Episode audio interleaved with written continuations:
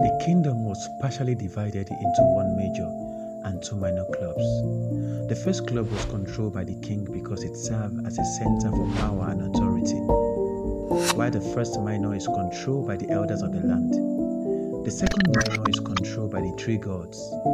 The gods are said to be more powerful and committed than the elders, with a great empathy towards the king's life. Dalusia is the name of the first god in the minor meaning sight.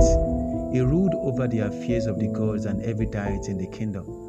Very powerful, influential, and fearless. Gostu is the name of the second god in this club. Very timid but patient, not too gentle to execute his plans, a narcissist with an extremely self confidence. The only way to defeat Gostu is never fight back when he's angry. He is always right even when he's doing the wrong thing.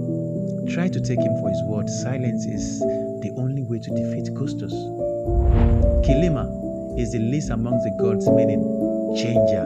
This was a god who advised Daku to pretend in order to buy the way to the heart of the gods who needs to be spiritual. Kilimah influences character and helps you to speak in different tongues.